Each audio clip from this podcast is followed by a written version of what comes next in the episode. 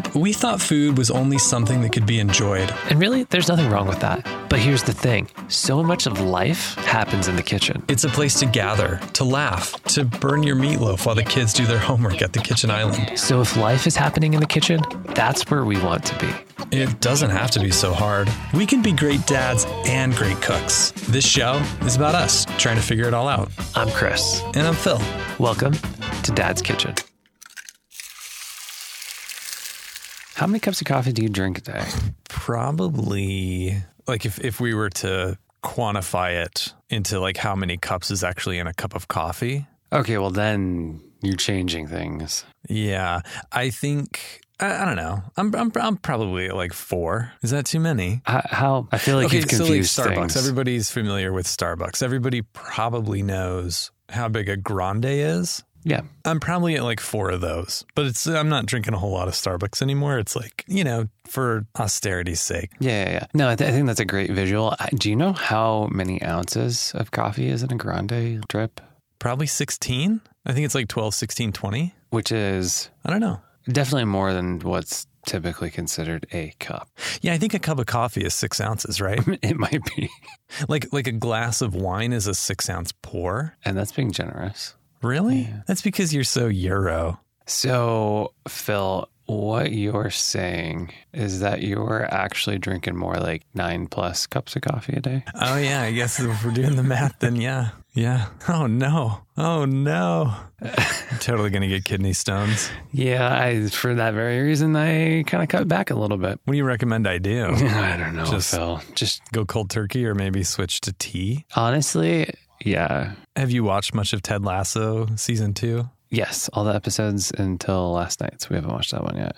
Sure. There's one part, I think it might have been in episode one or two of season two. And boss lady asks, Cuppa. And that's just like a way of saying, Would you like a cup of tea? Cuppa. Maybe we should start doing that. Yeah, I know he has some some great views on tea that I actually don't share. I enjoy tea, and and in the past I used to drink too. way too much coffee, and maybe more than you currently, Phil. And it started messing with my eyes. They'd like twitch. My eyelids would twitch. What? Yeah. Tea? We're talking about tea? No, no, no, coffee. Coffee. Like I drank so much coffee that my Oh. eyelids would twitch almost nonstop. I was guessing that was a bad thing. So Like involuntarily? yeah, like constantly twitching. Like so, tea was my transition. No, good for you. I don't know. Maybe we'll be following suit soon over here. Yeah, yeah, yeah. So obviously, we're continuing our coffee series. I think in this one, we just wanted to cover how you make it. Really, kind of what what are the the, the main ways that you can extract a beverage from a bean or a seed, as we Yeah, learned. because brewed coffee can be a lot of different things. You know, watching an old episode of Friends recently, you've seen Friends. Who hasn't seen Friends? Who doesn't love Friends? And they were hanging around Central Perk. And it got me thinking, I wonder if it's called Central Perk because it perks us up or if it's named after one of the many ways to brew coffee, which is through a percolator. I'm I'm guessing perk you up. I don't know. I like to believe in, No. in the make believe. No, I'm going to disagree with you. Sorry. Uh, a percolator is a fine, or actually, it's really kind of a terrible way of making coffee. It's it's how you make coffee if you're going camping. I would say that there are better ways to make coffee if you're going camping, Phil. Are you kidding me right now? You, huh? Interesting. You why? Okay, so why I'm why would you use a percolator? perked up as to how you can do this. Well, because you can backpack it in, and it's doesn't you know use filters, and you just I don't know throw the grounds in there and go after it. So I think that actually kind of starts to bring up an interesting thing in terms of uh, the broad categories of extraction, like the ways that we extract coffee from the coffee bean. And a percolator, it kind of falls into this like filtration or drip type category. Basically, what a percolator is doing is the, the water's boiling up and it's creating like a, a drip system. You know, I, I think a lot of us are, are familiar with just, you know, a normal drip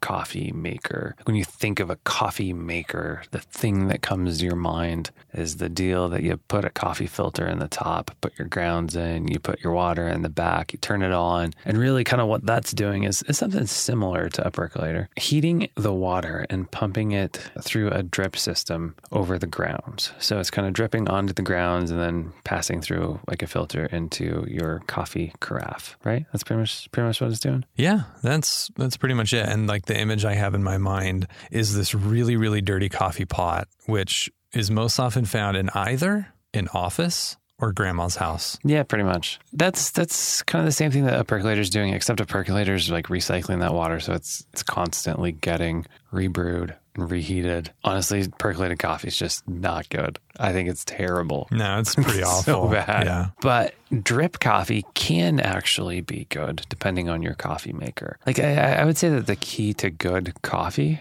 is consistency and you know, it's it's consistent ratios of, of coffee to water, consistent grind size, consistent water temp, consistent time of like brewing or extraction, kind of depending on whatever method you're using. But it's it's kind of being able to control all of those variables. And like when you can and, and you kind of figure out what the ideal settings are more or less you can end up with really really fantastic coffee every single time. So there are, there are drip systems out there that will make a, a, great cup of coffee. You know, if, if we're looking at, I think maybe four kind of primary categories of extraction. So these these two that we've talked about so far are they fall into the filtration and, and kind of drip methods, and then the other big two are, are super super similar, but it's uh, the Chemex system. Yep. Which mm-hmm. I think, especially these days, most people are probably familiar with. Have you ever used a Chemex Phil? I've never actually used one. I mean, I've, I've seen it being done. I've probably had a cup of coffee from a Chemex, but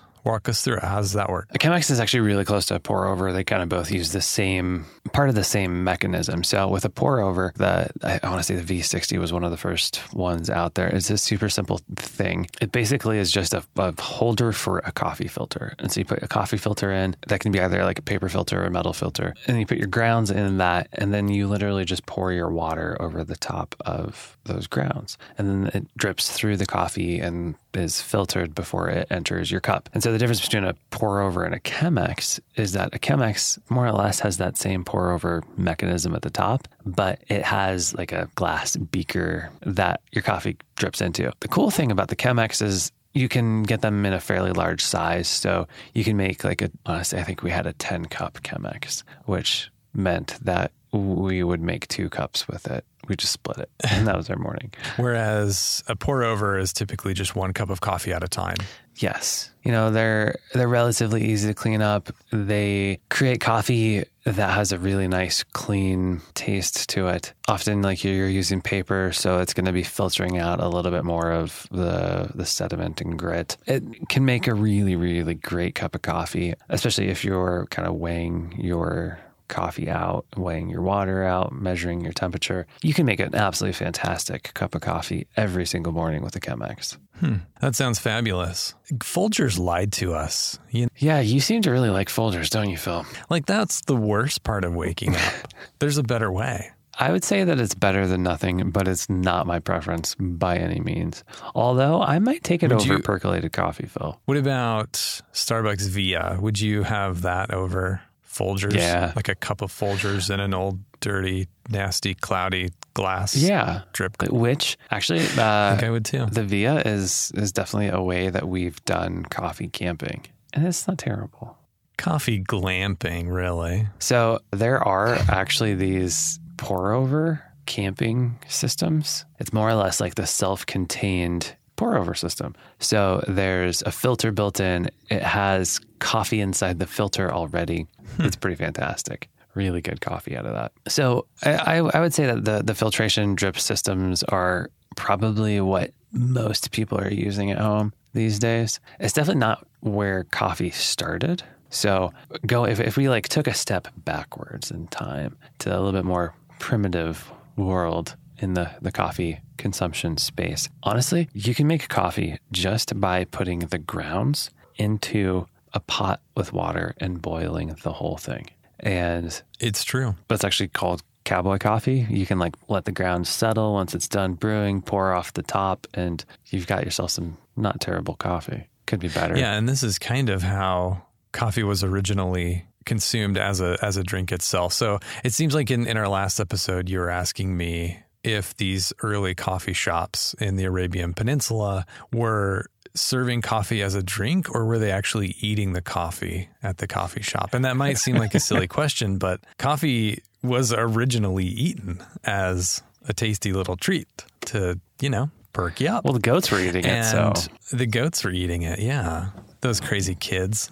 Hmm. So these early coffee shops actually have kind of got their their roots from specifically Turkey. And from what I can tell, Chris, it was it was the Turks that actually originally brewed coffee. And and it was really kind of exactly how how you explained it. They would take a small little pot and they would roast it over a fire with coffee grounds in it. And the, and the grounds weren't grounds that we think of today. They were basically pulverized with a mortar and pestle into a really, really fine powder and then boiled with water. And then that was poured into a, a, a cup.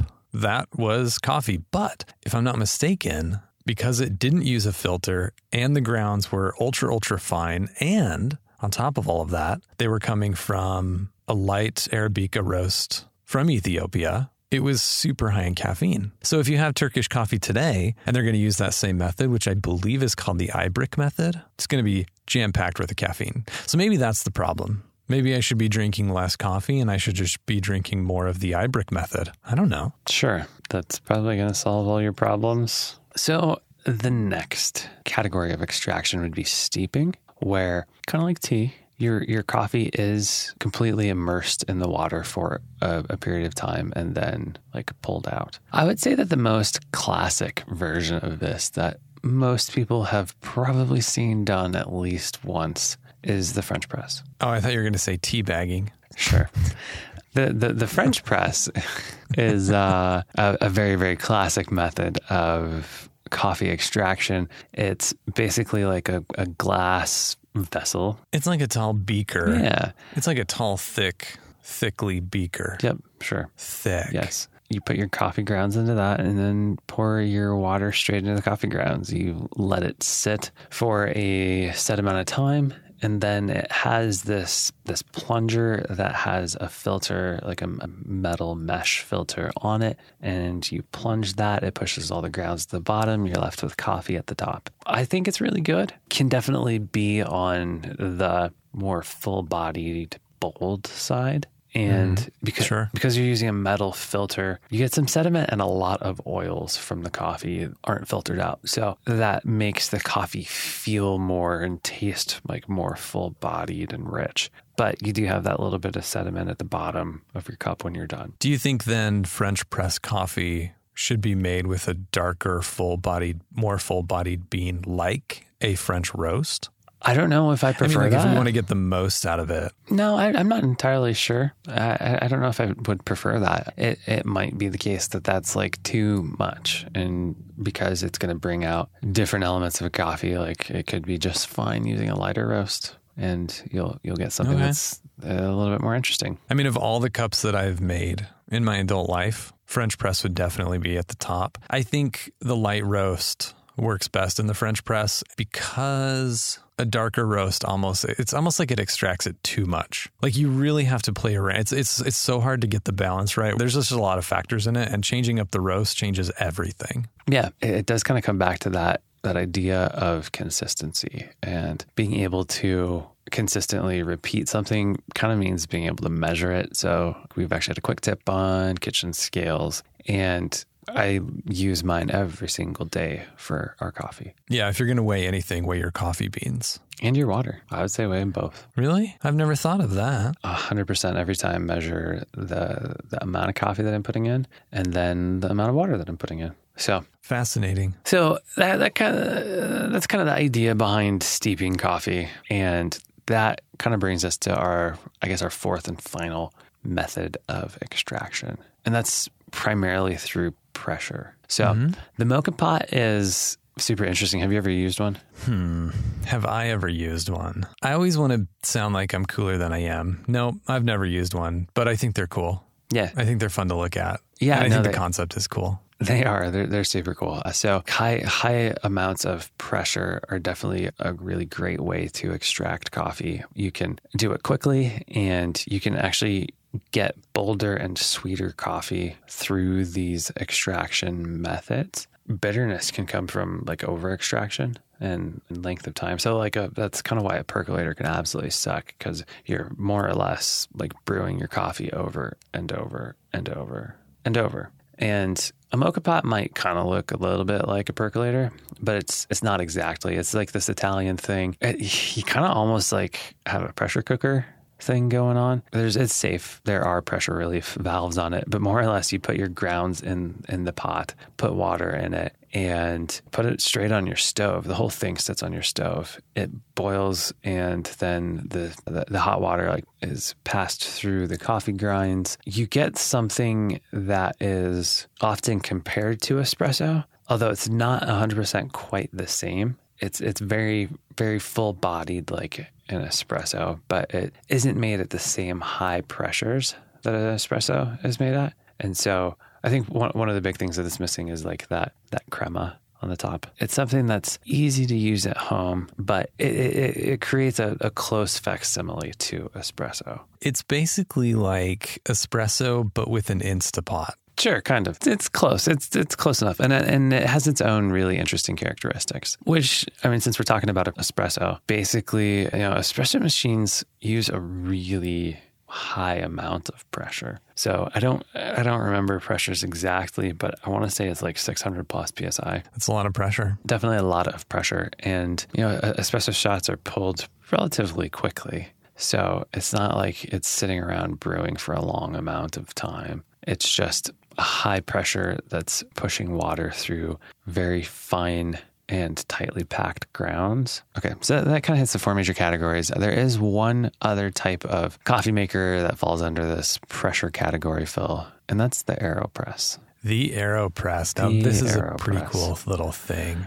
Yeah, so again, like, do you guys have an AeroPress? No, we do not, Chris. We're primitive. Yeah, when when we were talking, when you mentioned camping, the AeroPress is absolutely perfect for something like that. If we're just going to talk about the design of an AeroPress, it's more or less like a giant. It's kind of like a giant syringe in a way, Yeah, that's a good way to, like to a giant describe it. a giant sense. syringe without the needle portion And without You- the drugs. yeah. Well, no, that's the whole entire point of it. Yeah, I mean, that's coffee. Sure. Yeah. Basically, you have this like cylinder, and then you have a plunger that goes into it. There's there's a filter that screws onto the bottom of the kind of outer cylinder, more or less like where you would put a needle in a, a syringe, I suppose. Your your coffee there is there is an element of steeping that goes on because your coffee is in direct contact with with the water, but you also press with that plunger the coffee through the filter. So you're creating pressure. I think one of the interesting things about an AeroPress is the versatility that it has. You know, there's it's kind of crazy the cult following that this thing has. There are so many different websites dedicated to AeroPress recipes. You can get something that's